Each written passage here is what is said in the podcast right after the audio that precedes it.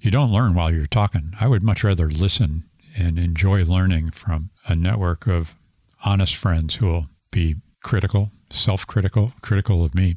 I think a healthy partnership is one where people are peers, they all have the same vote on a way forward.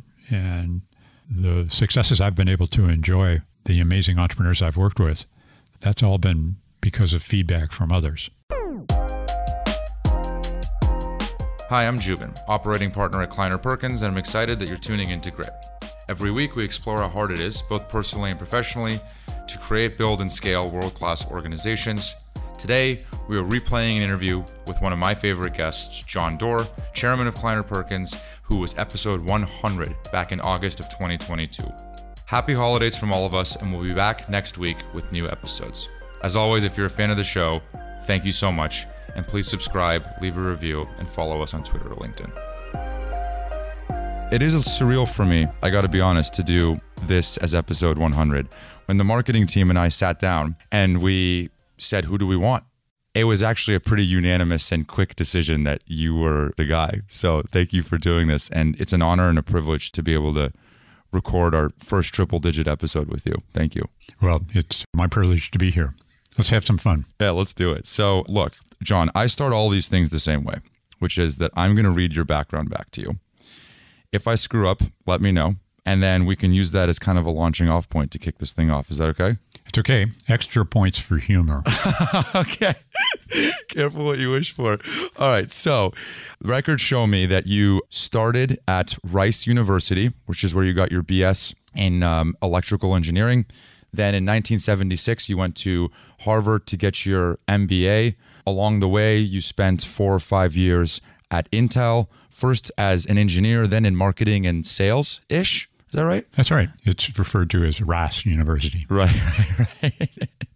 then in 1980, you joined what was at the time called Kleiner Perkins, Caufield, and Byers. You know, I was looking back through the records, almost 90 investments, you personally. Does that feel about right to you? I have no idea. It's about 90. All in right. case you're wondering. It's about 90, which feels like a lot.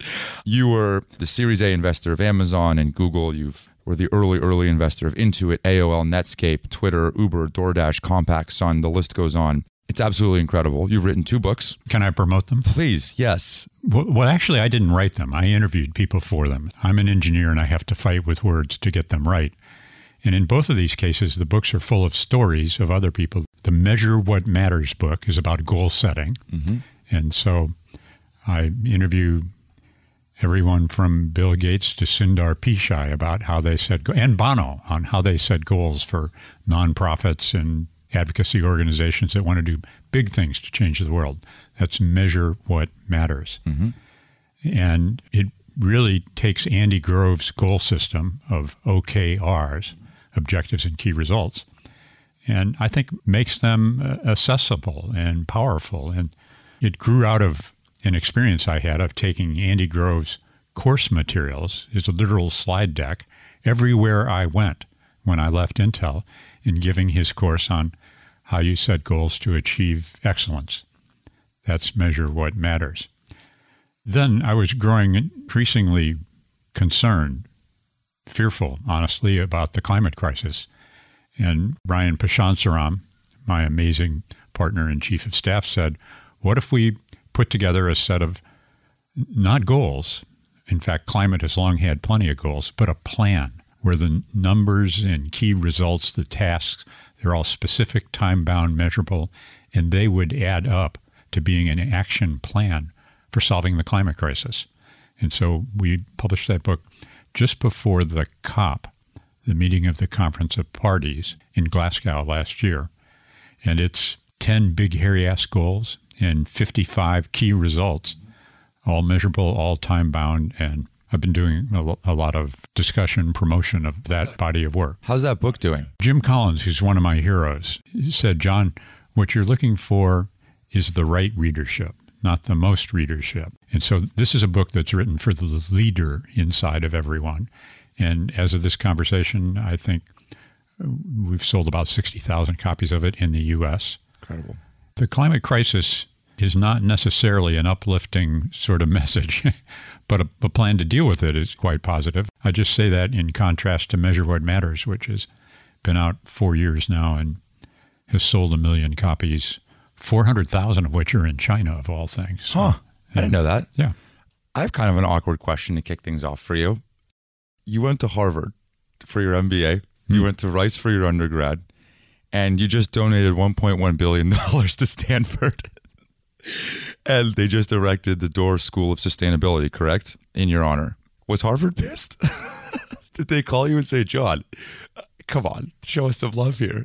The world needs, like the world has lots of great medical schools, the world needs lots of climate and sustainability schools. And I think Harvard's doing amazing work. So is my alma mater, Rice, which I've been a donor to for quite some time. But I looked at the scope of what Stanford proposed to do mm-hmm. and the need that society has for urgent action.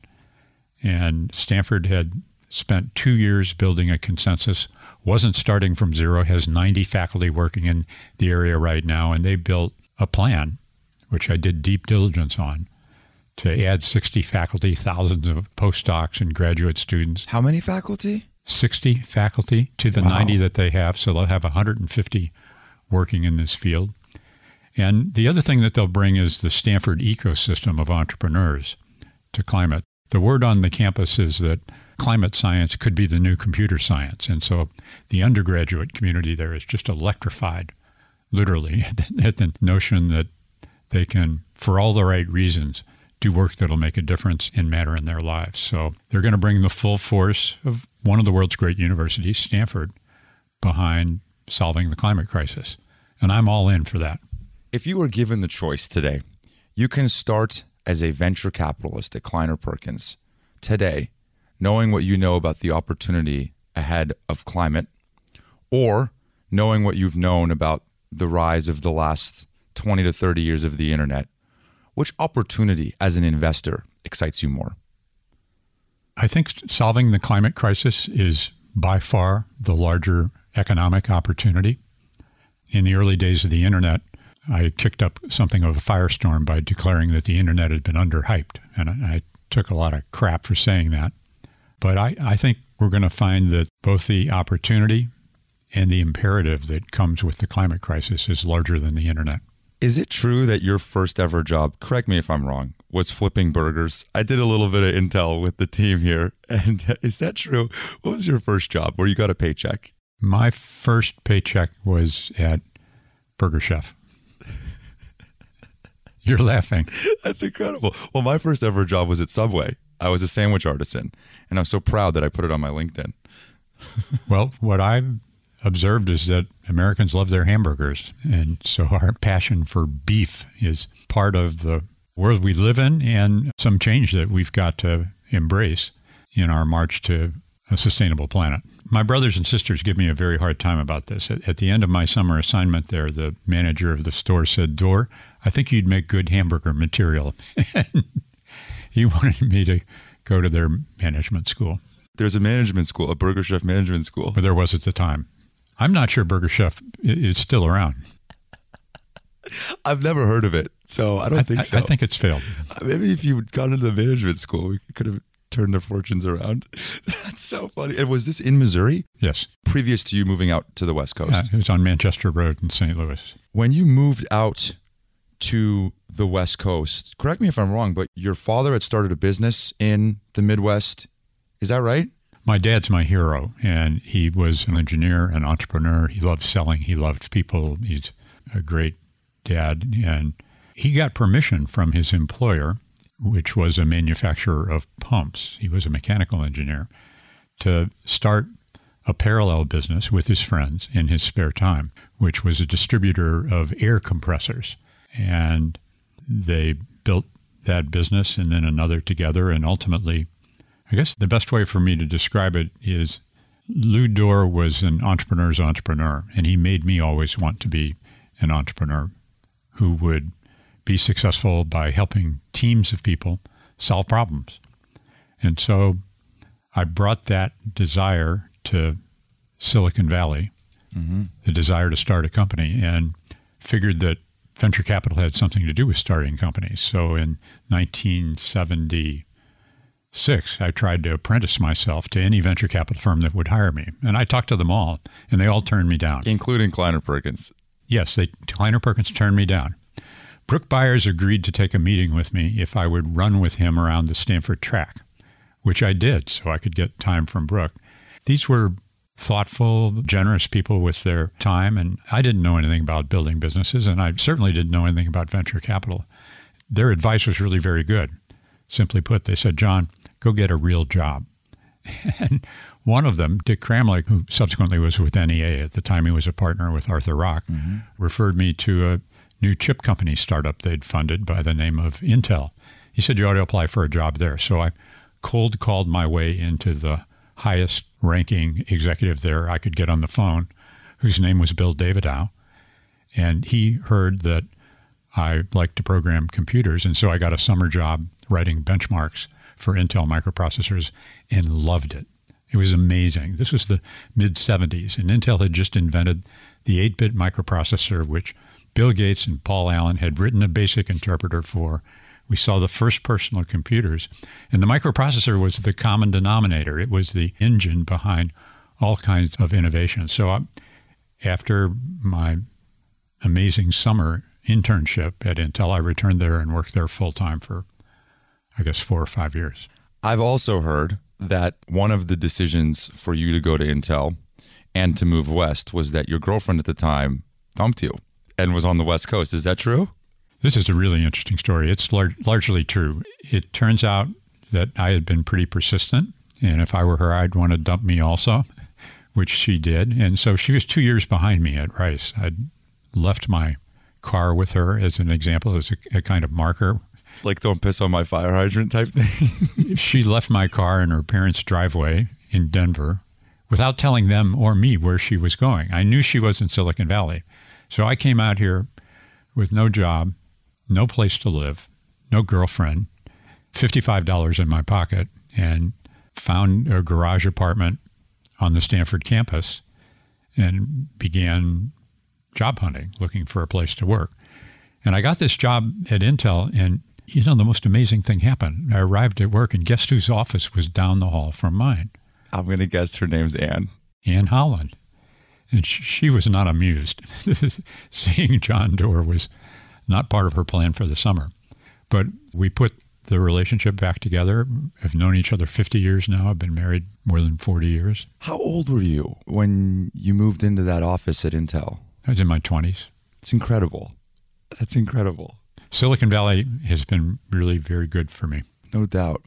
I don't know if this is well known, but I've heard that you are an exceptional. It went you went from engineering to marketing to then sales. I heard you moved to Chicago for a little while to go get a bit of sales chops. Again, tell me if I'm rewriting history and this is incorrect here. No, that's all true. Uh, I actually did the same thing. I moved to Chicago for a sales job. Chicago's a great city. Underrated. Totally. I would live there in a heartbeat. It's a city that really so works. a summer house together there. It's unbelievable. The lake. I heard you were a damn good rep. I love selling because selling microprocessors was basically solving people's problems. What comes to mind right now is something that one of the entrepreneurs I work with, Jeannie Kim, says. And she says, you know, if you're going to be a founder of an enterprise solutions company, you ought to love selling. The CEO is the best possible sales leader. And I, consider it to be a really high calling. I think it's looked down on by far too many organizations, and wrongly so. The approach to selling isn't like we're flogging breakfast cereal. You solve a problem, you'll get an order. It's a kind of consultative, service, mission oriented activity. I completely agree. I think that ethos that you've instilled in the DNA of Kleiner Perkins is probably why I have a job here and probably why there's a team of folks that help us enable our portfolios to do great problem solving. Right. On behalf of customers. Solve a problem, you get an order. Yeah. Then you do five years at Intel ish, and you go back to Kleiner Perkins. Well, I'd n- never been at Kleiner Perkins right. except around the track with Brooke. Right, right. Do you go back to Brooke? Actually, a classmate of mine had interviewed for a job at Kleiner Perkins and wasn't quite the right fit. And so he said to me, a friend, John, you ought to interview for this position at Kleiner Perkins. They want to hire a gopher. They want an associate, somebody who's going to read business plans and carry bags and just do whatever needs to be done. And I'd heard of Kleiner Perkins, but didn't really know it very well.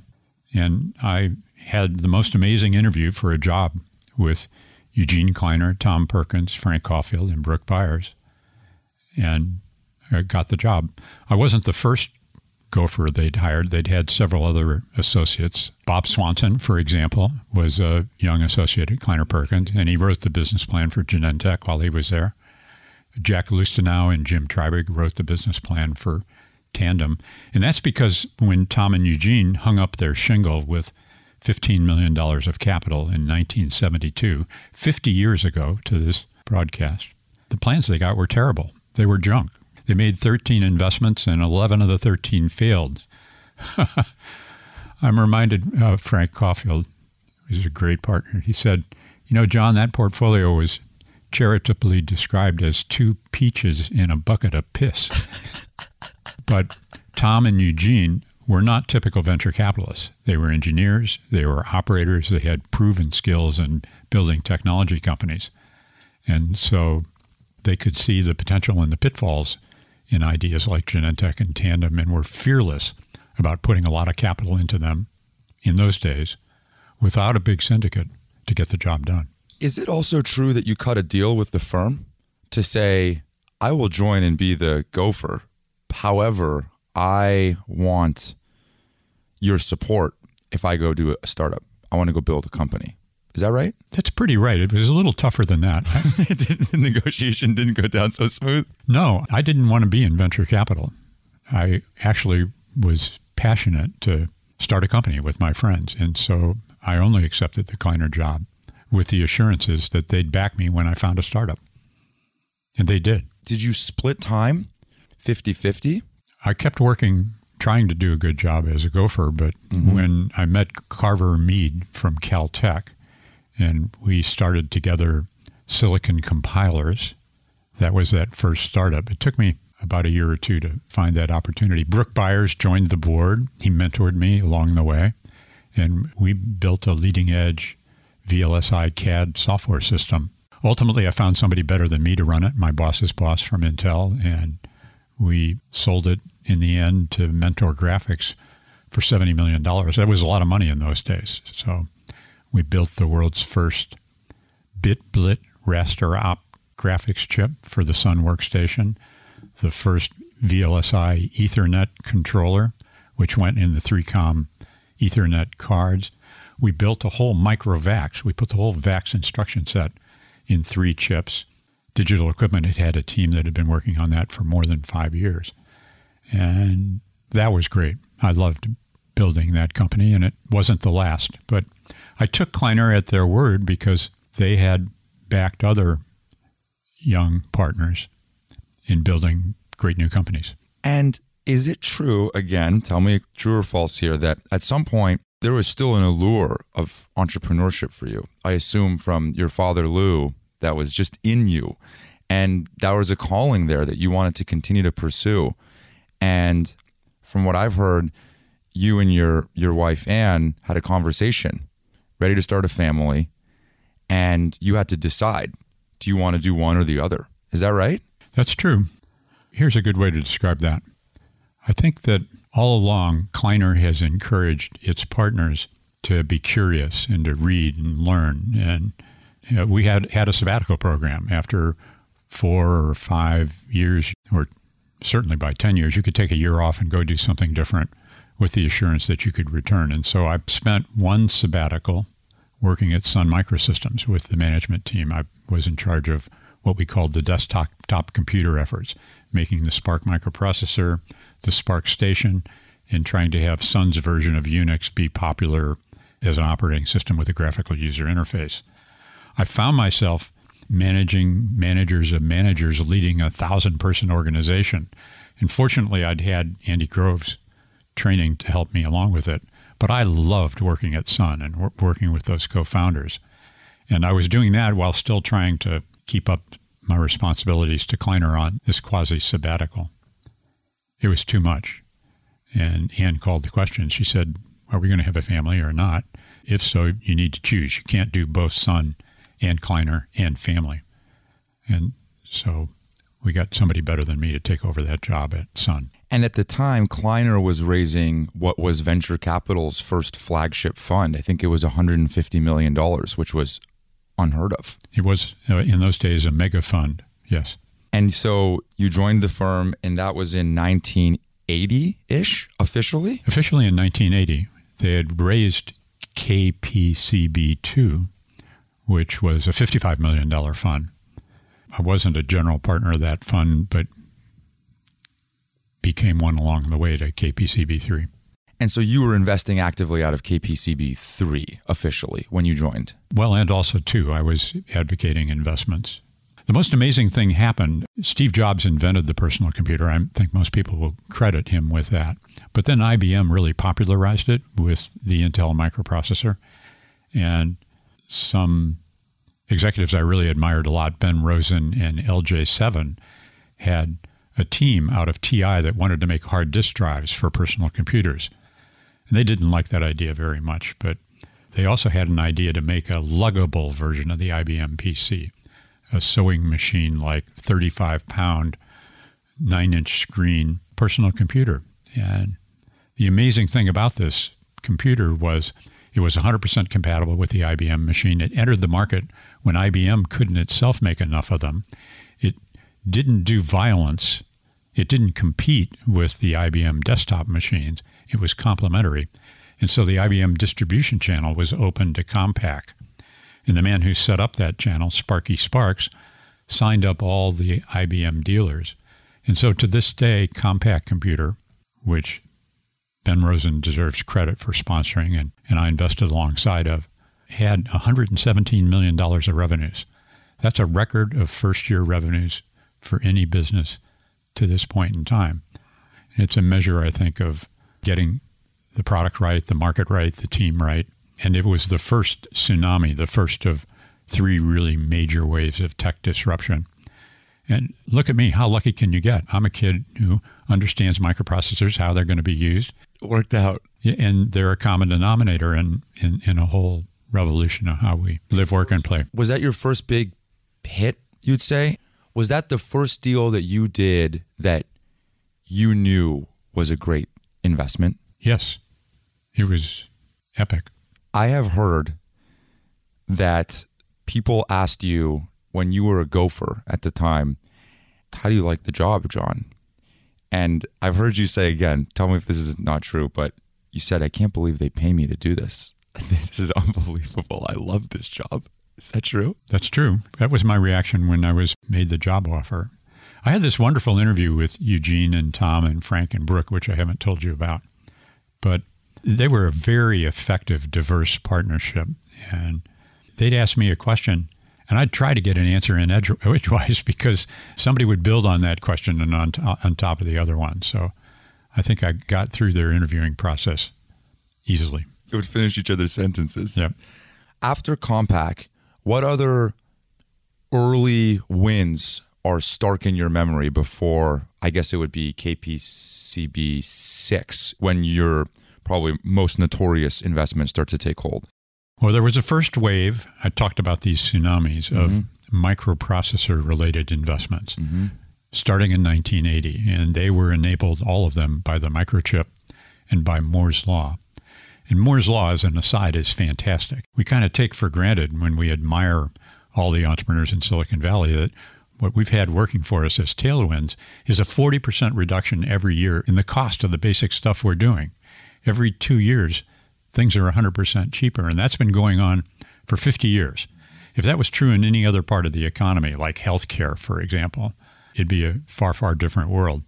So, in that first wave of companies, there was Compaq. There was Lotus with 123. That was the hardware and the software. There were other PC related software companies like Intuit or Symantec. I won't recall them all, but there was a great. Sun and AOL were in there too, right?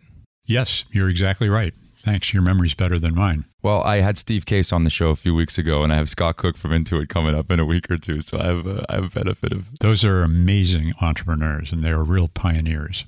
The second wave came about 13 years later. These tsunamis come in 13 year intervals.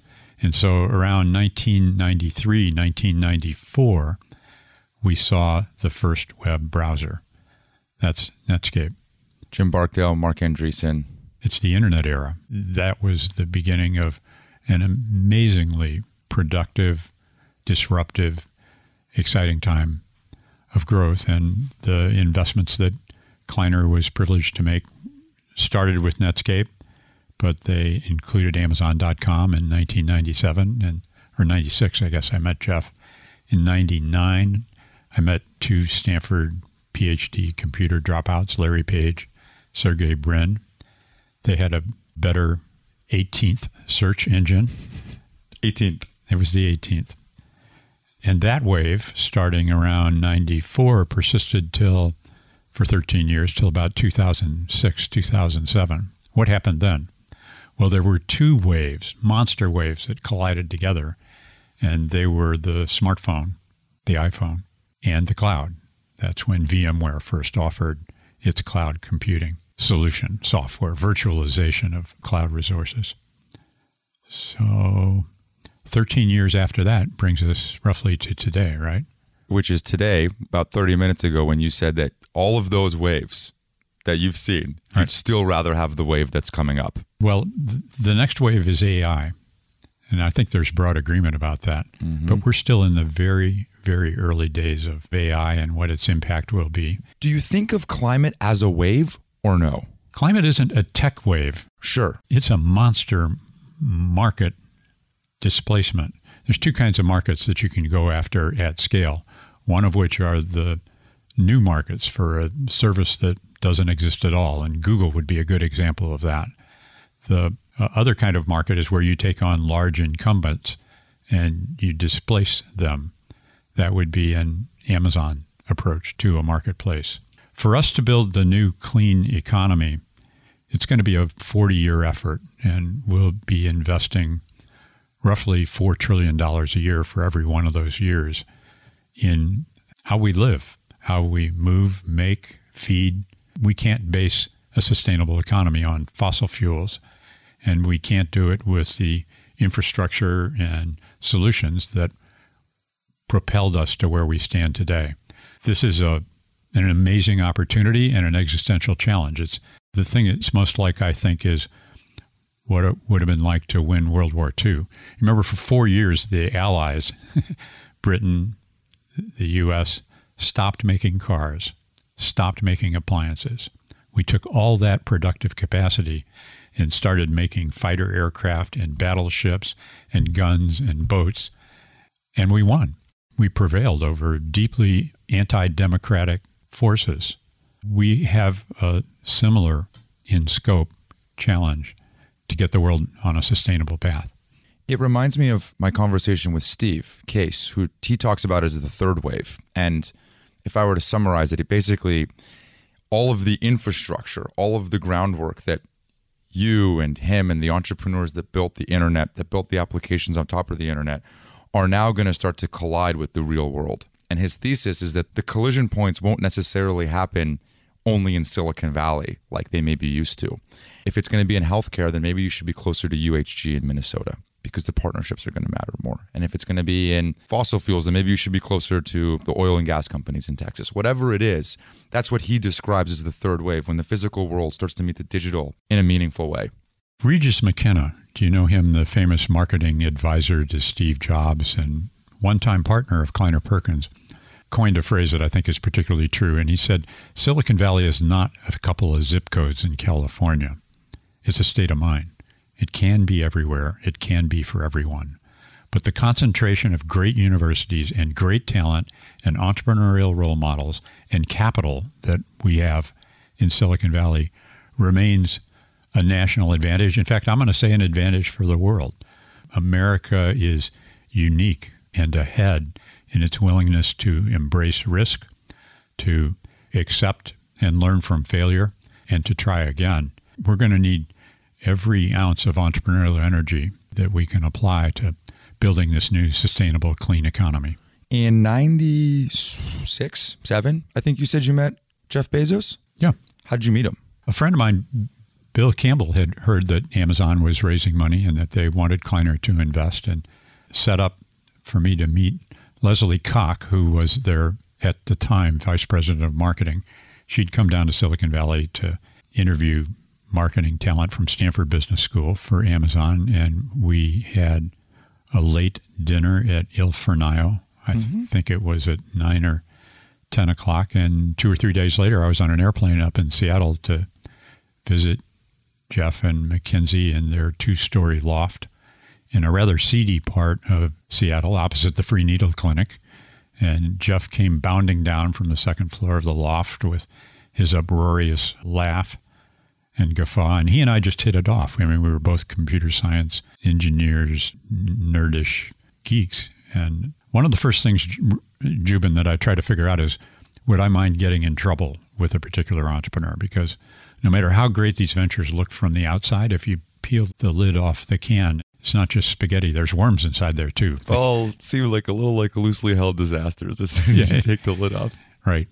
And I figured out in that very first visit, I'd love getting into trouble with Jeff Bezos, that he was a survivor. He was a prime mover behind big disruptive changes. And I knew then that we wanted to invest. Was he at that dinner? No. At El Fornaio? No. This was the VP of marketing. You all were figuring each other out. Then you went up to see Jeff. Yep. There's been books, literally books and movies written about this. So I'd rather just hear it from the source. How long did it take before you knew that you wanted to invest? When I met Jeff. As soon as you met him. That visit. He took me into the distribution center for Amazon, which which was just books at the time. It was definitely just books at the time, and actually it was no books. what we do is we'd take an order for a book, we'd turn around and place that order with Ingram Micro D, which had a book distribution center in Portland. It wasn't even in Washington. They'd be trucked overnight to the Amazon distribution center, which started on the concrete floor in the back of the office, but was uh, upgraded to desks from Home Depot on sawhorses. And so we'd mix and match the books. Jeff took me through there, showed me what people were buying at the time. They were, it was largely a geeky audience of males. They would buy a book about JavaScript or some programming language, and then we'd ship the book out and bill the customer, collect on their credit card at the time it was shipped, and pay Ingram D 70 days later. So there was a tremendous, virtuous, positive cash cycle there. And as long as your rate of growth exceeds your rate of return on the incremental investment in the business, you'll be consuming cash. So Jeff raised $8 million from Kleiner, I think for about 15% of the company and never looked back. I was reading an article from the deep archives of the early days of Kleiner, and someone characterized the partnership and the firm in this way. All sport the, in quotes, Kleiner belt, a two way pager and cellular phone strapped around their waists, making them accessible to entrepreneurs day and night. And when I read that, I just imagined you, and it harkened me back to probably the time period between dinner and going up to Seattle to see Jeff and then making that decision. I imagine that was fairly compressed. Things were moving fast. Within a year of when we invested in Amazon, I believe Amazon went public. So Jeff's mantra was get big fast. And he did. And they went public in 97. Seven. And isn't that also the same year when he wrote the famous shareholder letter that started with ouch? Or is that after that? Is that a couple years after when the letter starts, ouch. It's been a brutal year for many in the capital markets and certainly for Amazon shareholders. I think it was actually Amazon.com shareholders, is how they described internet companies. As of this writing, our shares are down more than 80% from when I wrote you last year. That would have been the second shareholder letter. Second not, shareholder, not, okay. Not, not the first one. What was that board meeting like? Once you invested, it's working, you go public, you want to go get in trouble with this guy. You found trouble. How was that board meeting? I don't recall the board meeting. What I do remember is that Jeff was very clear in his first letter that Amazon was not going to be an ordinary company. It would take a very long view of its opportunity and its business. And he wanted investors to be put on notice. He wanted to find the right investors who would believe in a company that took all of its profits, all of its free cash flow, and reinvested it in new opportunities. And there was a brilliant Wall Street investor, Bill Miller. I'll remember that he spoke at one of our board meetings and made a fortune, billions of dollars, investing long in Amazon at a time when there was deep skepticism on Wall Street. I remember there was an analyst, Ravi, with Lehman Brothers, who inaccurately forecasted when Amazon would go bankrupt. And he convened a monthly meeting of analysts to trade notes on that. And those were strong, difficult headwinds that Jeff and the team fought their way through. There was one really critical financing after we were public that was a European convertible junk bond debt deal. First time that had ever been done for a tech company. I think it was more than a billion dollars. And that was crucial because we had, in an effort to get big fast, overexpanded and needed to lower expenses and focus our resources. But I don't think anybody ever caught up to Amazon. I don't think so. Was there any doubts at the time about Jeff's leadership? No. I guess I don't doubt that you had no doubts, but was there doubts from others?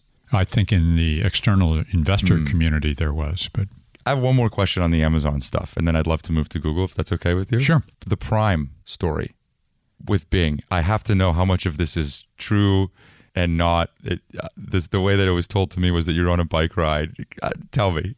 Well, success has many fathers here, and so I'm sure Bing and maybe others would be uncomfortable with my version of this, and maybe I only saw a part of it. But with all those caveats, I was really keen to assist Jeff in building an amazing board of directors. And so he started out with Tom Alberg, who was a noted Seattle investor, lawyer, operator on the board. I was really impressed with Patty Stonesifer, who had run consumer businesses for Microsoft and then ran the Gates Foundation. And Patty agreed to join the board. She'd left Microsoft. I thought that Bing Gordon could make a really great board member. And Bing was a, I believe he was then a partner of mine at Kleiner. We had backed him. He'd been an early co founder of Electronic Arts. I was bike riding with Bing up in Huddart Park here in Woodside. And he said to me, without prompting, he said, You know, John, Amazon really needs a loyalty program. There ought to be an Amazon Platinum or a kind of service that distinguishes the experience that people have when they get something from Amazon. It's like Christmas, it's like a gift. And we ought to encourage that kind of giving. I, I thought, wow, those are big and bold ideas. Bing, you've got to meet Jeff. Jeff, you've got to take a meeting with Bing. I connected the two of them. Bing flew up for what was supposed to be an hour long appointment, and I, it went on for several hours. And I recall from my bike ride asking Bing what he would call this service, and he picked out the name then, among others, of Amazon Prime.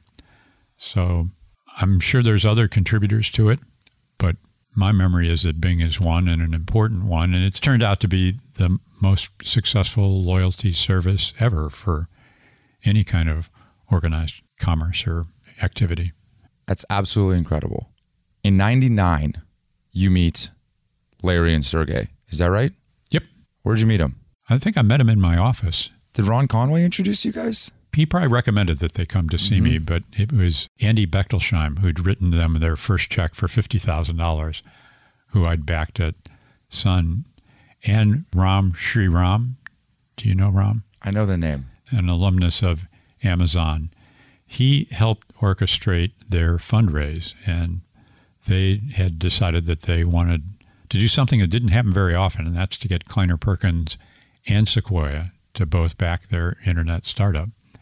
And so I'll never forget my first meeting with Larry and Sergey. They came in to see me with a very thin pitch deck in fact, we could append it as a resource to this podcast. It was 20 pages or so. Only two or three of those pages had numbers on it. They knew they weren't disclosing much information. They added cartoons to it to make their point. But I asked Larry, so how big is this going to be? And without missing a beat, he said, 10 billion. And I said, surely you mean market cap? And he said, no, John, I mean revenues. You have no idea how crummy search is today, how important it is in people's lives and how much we're going to be able to improve it over time. I about fell out of my chair, but they had evidence, which was they were serving searches out of their dorm room at Stanford. They were bringing the Stanford network to its knees, so they were being thrown off the campus. And they raised $24 million from us and from Sequoia. We, I wrote the biggest check I ever had, $12.8 million for 13% of the company. It was pretty easy to decide I wouldn't mind getting in trouble with those guys. And so they built an amazing company. Okay, but how bad did you not want to split that deal? Out of pride and healthy competition with our neighbors next door that we can kind of see from this conference room. so I really wanted to work with Mike Moritz on this investment. And in the process of our two firms negotiating with the founders, the founders asked my advice, and I said, let's do this together. I think we built a better, stronger company as co investors than either of us would have alone. And as the world turns, you and Mike have teamed up again recently for another investment. Yeah, the latest investment we've sponsored is something called Watershed. Love that company. It's a great company. I love it. If you want to make a difference in the climate crisis with a team of co founders out of Stripe, you should go find a way to get on the team at Watershed. This move to build a new clean economy for the future is going to require services and software and innovation in new markets and new marketplaces. You know, Laurene Powell Jobs says in my book, Speed and Scale, we should look on the climate crisis as the greatest opportunity that humankind has ever had. Can I um harken back to Google for one second? Sure. What amazed me as I was reading the archives was that you, upon investment, had to talk to Larry and Sergey and say, I think we need a CEO. We said that at the time when we invested, and they agreed that we ought to. Agreed ish. Well, I would say they agreed and then they changed their mind, which is their prerogative. We weren't going to hire a CEO without them. Of course. But honestly, there was a lot to building a business that they weren't interested in and didn't believe in, even. And so we set out to do a search for a great CEO. They took their time to do it. It was an important decision. Maybe they were reluctant about doing it. I set up for them to interview with a lot of founders who had made that decision both ways that they'd stayed CEO or they hired a like one. a Bezos and talking to them. Yeah, I think they talked. I arranged for them to talk to Andy Grove, to Steve Jobs, to Jeff Bezos, to Bill Campbell, Scott Cook. I mean, they did a thorough job of that. And they came back and they said to me, John, we've got some good news and some bad news for you. I said, Really? Well, I'm an optimist. Tell me the good news first. And they said, You know, uh, we think we agree with you that we should hire a great CEO to help us build this business. I said, Okay, so what's the bad news? And they said, There's only one person in the world who we think's qualified to be our CEO. And I said, So who's that? And they said, Steve Jobs. I said, guys, right now, Steve is the CEO of Pixar. He's the interim CEO of Apple. We're just not going to be able to get him to be the CEO of Google, at least not now. So, what we did then is an organized search, and we found this amazing executive, mm-hmm. Eric Schmidt, who had the same PhD computer science thesis advisor that they did. And Eric, who I had recruited to Sun Microsystems, and at the time was the chairman of Novell and CEO, joined the board of Google as he worked to sell Novell and then come on board as the CEO. And he saw the brilliance and the power of the founders and the entrepreneurs. I think their original titles was Larry was president of technology and Sergey was president of products and Eric was the CEO, but Eric was really their co pilot as the three of them propelled this Google rocket ship to records that we've never seen before. In his 10 or so years as hired CEO, Eric helped the team generate $640 billion of shareholder value. There's no other hired CEO who's. It's incredible. And we also had a plan along the way to set it up so that Larry could be the successor CEO if he chose to do that. And that's exactly what happened. I'm very proud of the fact that I think the Google founders and board together have made a couple of really successful transitions in leadership from Larry and Sergey as founders to adding Eric, mm-hmm. then back to Larry as the CEO, then Sundar Pichai, who's the CEO today of Alphabet. And that's the one thing a board really ought to try to help get right. Well, they built maybe the greatest business ever. You know, and them and Amazon are in a pretty close race right now.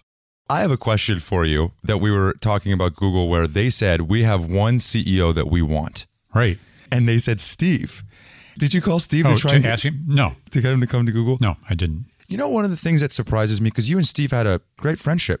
You even started a fund together at Kleiner, if I'm not mistaken. Yes, we did. The iFund. The iFund, $100 million fund? $100 million fund. Yeah. That's a great story. Yeah.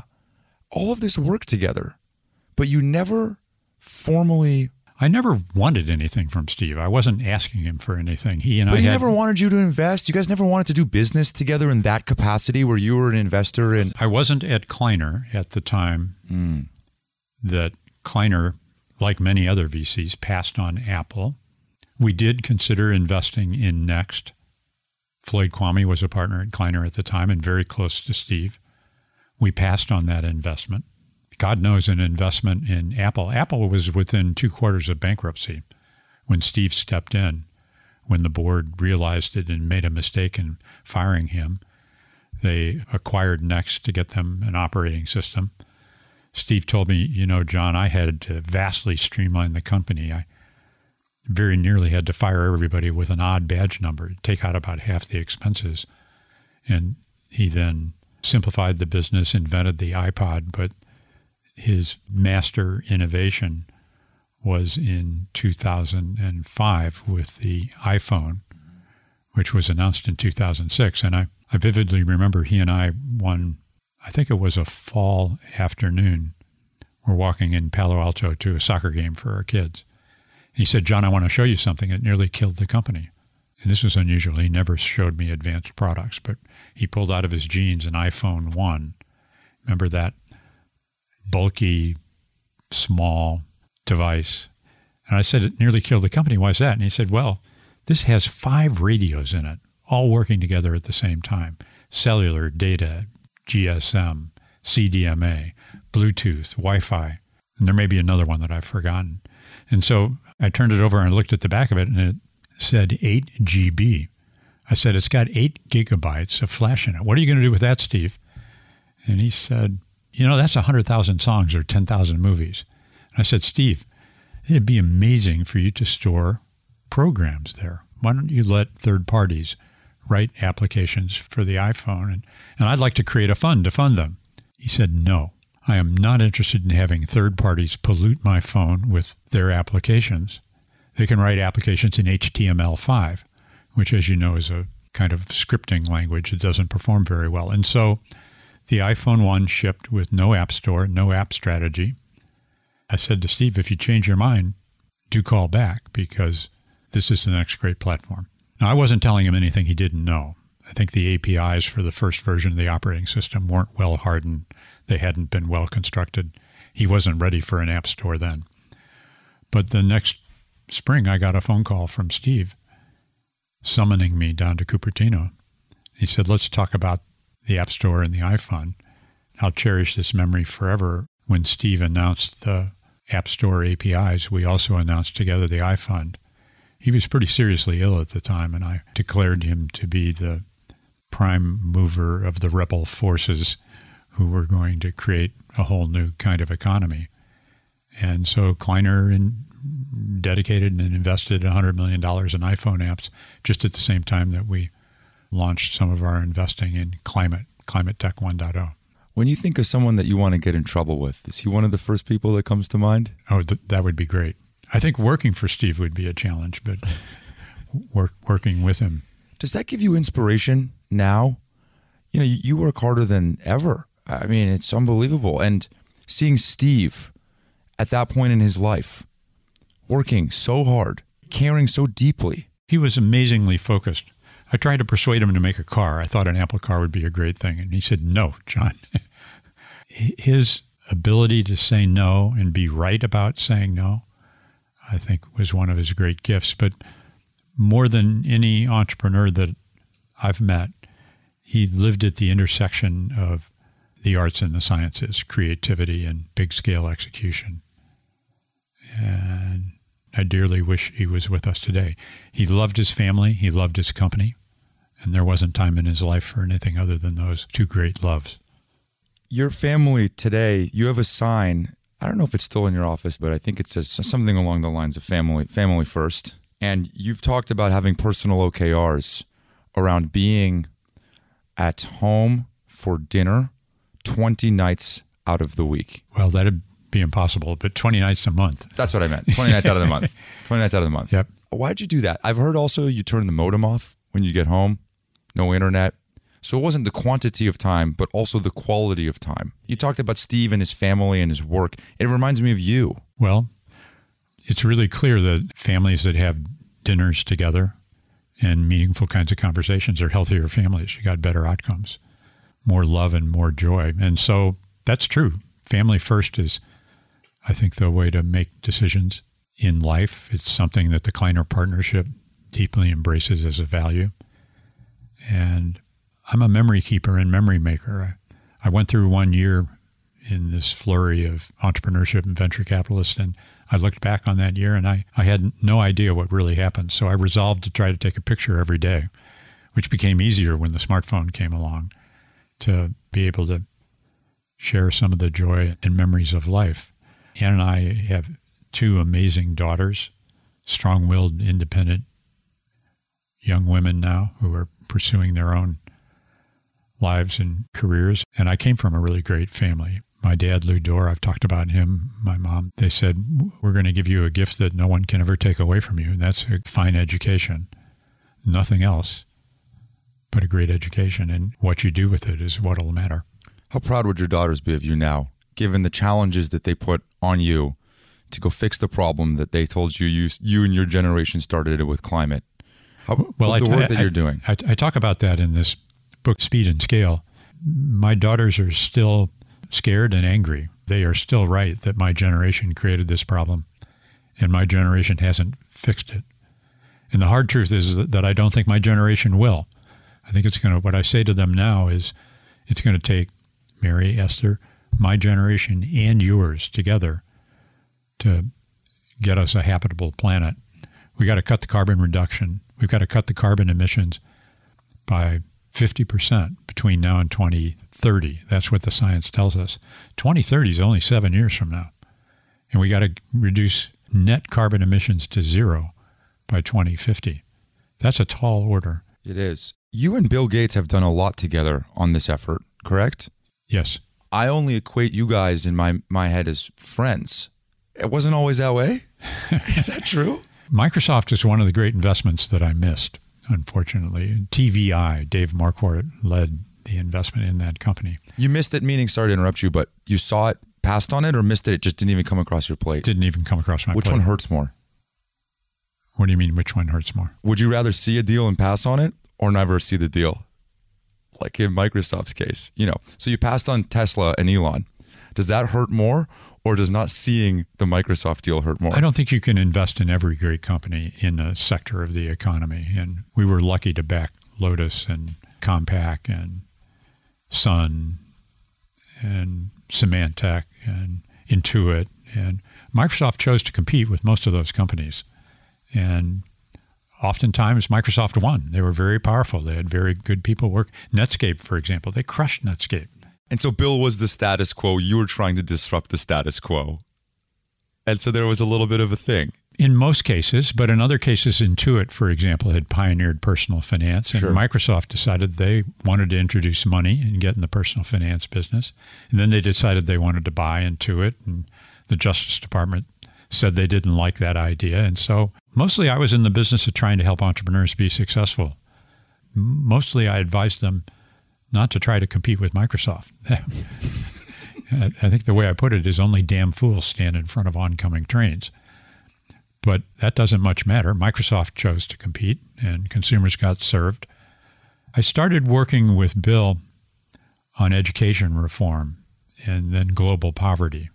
This is outside of the Kleiner work, but My family, my wife actually funded Khan Academy, and Bill really believed in online education. He became a limited partner of Kleiner. He'd come down every year and review portfolio companies. He co invest with us. And so we've had a very energetic and productive partnership and friendship for a long time. It was maybe seven years ago that he decided and announced that he was going to make the climate crisis a personal priority of his, not the work of his foundation, which is amazing. Let's not lose sight of the fact Bill Gates is the world's greatest philanthropist. He's doing really amazing work with his well deserved and earned fortune. But Bill said, if we cure all these diseases but have an inhabitable planet, what have we done? And so for many years, he was quite keen on learning about all of the Kleiner climate and green related investments. And at the time of the Paris Accord, he and I had been lobbying to quintuple federal funding in research in climate and in climate solutions. He went around to the world's governments and got them all at the time of the Paris Accords to double their investments. And they naturally looked to him and said, You're the wealthiest person in the world. What, what are you going to do about this? And he said he'd create a breakthrough energy investment initiative. He asked me to be on the board of it. I shared with him the work that we'd done at Kleiner and the interests. And so I deeply admire what Bill and his team, and consider myself part of that, are trying to do. Another guy you'd want to get in trouble with? Yeah. This thread of wanting to get in trouble with people. Is there a word? Is there a common denominator of all of these people? A trait? I think they're all disruptors. I think they all imagine a world very different from the world we're in right now. And so that's what comes first to mind. Would you say Steve Jobs is a disruptor? I think there is something to be said about the imagination. Yes. But I split that from the way that they can bend the world to their will to meet their imagination. Mm-hmm. That's the trait that I, when I think of Steve, that comes to mind for me is a grand vision. Yes. And then an ability to execute so ruthlessly against that vision that the world seemingly just unfolds for that person. So Thomas Edison said vision without execution is hallucination. And Andy Grove, who was a mentor of mine, I'll never forget, he once turned to me and said, You know, John, it doesn't matter what you know. What matters is what you do, what you accomplish. And so my mantra has been that I worship at the altar of innovation. But relatively speaking, ideas are easy. As you say, Joubin, execution is everything. And so helping teams achieve operating excellence, helping them achieve their goals, that's the right role for John Doerr or for a servant venture capitalist, for a Kleiner partner. Did you ever worry, John, when things were going so well for you that you would lose the feedback loops. Most people don't know the green funds actually put in a billion, returned three billion. Actually was pretty good. Like we get a pretty bad rap for it, but it's pretty good.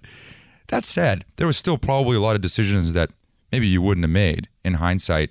I just wonder, do you ever get nervous about cultivating self-awareness when people don't want to tell John Doerr no? People don't want to question your judgment or decision making because of your pedigree. Does that ever come to mind? It hasn't recently, and so that's a good warning for me to think about. I'm an engineer from St. Louis, Missouri. I, am an eldest of five kids, but you don't learn while you're talking. I would much rather listen and enjoy learning from a network of honest friends who will be critical, self critical, critical of me. I think a healthy partnership is one where people are peers, they all have the same vote on a way forward. And the successes I've been able to enjoy, the amazing entrepreneurs I've worked with, that's all been because of feedback from others. I'm a sucker for the new, for learning, for reading, and excited to see the world belatedly come around to the recognition that we've got a plan to solve the climate crisis. Now let's get after it. John, there's a story that I wanted to ask you about. There's a guy named Brian Roberts at Comcast. guy, he's the CEO. Do you, do you know who that is? Yes, I do. He's the son of the founder and chairman. He is the chairman now. Yes. There's a story. I don't actually know the story, but I've heard that basically this story was telling a tale of how you would go out of your way to help your portfolio companies at any point get a deal done. And I just know that Brian was a part of one of these stories. Well, let me tell you about it. The story is the at home story. Do you remember the internet before there were cable modems in people's homes? Not really. No, you don't. Not really. Okay. So you would dial up to the internet, to America Online, or as we would say, America on hold, through a 14.4 modem with a phone line kind of a connection. And there wasn't video on the internet. People optimized the early pages of the Amazon service so it would load quickly. Snappiness was an important parameter. And I met some entrepreneurs who had a cable modem company, and they wanted to use cable modems to get faster internet, and not slightly faster, thousand times faster internet into people's homes. And I saw an opportunity to build a national network of cable modems or faster internet into homes. And so Vinod Khosla and I set out to meet all the CEOs of all the phone companies. And Vinod was a partner, a KP partner at the time. That's right. He took on working with the newspaper industry and the regional bell operating companies to see if we could build a plan to build a national network. And I said, well, I'll sign up for talking to the cable guys. And with a former friend of mine from then Intel, Bruce Ravenel, who was at TCI, Kleiner Perkins did a 60 30 deal with John Malone, who ran the biggest cable company, to get seven year exclusive access to their infrastructure to deliver high speed internet into American homes. And of course, John Malone was famous for having backed Ted Turner and John Hendricks of the Discovery Channel, very pro entrepreneurial risk taker, quite different than the people who were running the phone companies. They were regulated, very conservative. To make a long story short, they didn't want to go with our NewCo, our new plan idea. But we knew that we needed more than TCI. And the next biggest cable company out there was Comcast. And so I recruited a founder, Milo Medin, and Milo and I flew through the night to help assure Brian Roberts that if he took his precious resource, all of his valuable cable modem customers, and also signed a seven year exclusive agreement with us, that we could build a national network. He could serve on the board of directors of the company, and the cable guys would crush the phone companies with an amazingly good service. So I made that call. He took the meeting, he signed up. Everybody feared John Malone, but also wanted to be in on his deal. And of course, as things turned out, Brian Roberts became the biggest cable operator. He acquired AT&T's business. And the estimate today is that if you take the market value of all the cable companies in the US and all of them except one signed up in the at-home relationship, that about 80% of their value today is their internet services, both for consumers and businesses. So another Kleiner partner, Will Hearst, was the founding CEO together with Milo Medin. And that was a pretty amazing story. There are countless stories of you like this, John. It made me actually start to think about your time. And I was just wondering, like, where does this time go? If you think back to your calendar during the heydays of how much time would you spend looking at new deals versus how much time would you spend helping your portfolio versus how much time would you spend learning and educating to have a prepared mind when you see a new deal?